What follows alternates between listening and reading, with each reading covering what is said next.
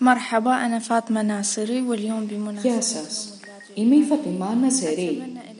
Εύχομαι σε όλους τους πρόσφυγες να βρεθούν σε μια ασφαλή χώρα και να έχουν μια ευτυχισμένη ζωή. Σήμερα θέλω να μιλήσω για κάποια προβλήματα που αντιμετωπίζουν οι πρόσφυγες που μένουν στην Ελλάδα.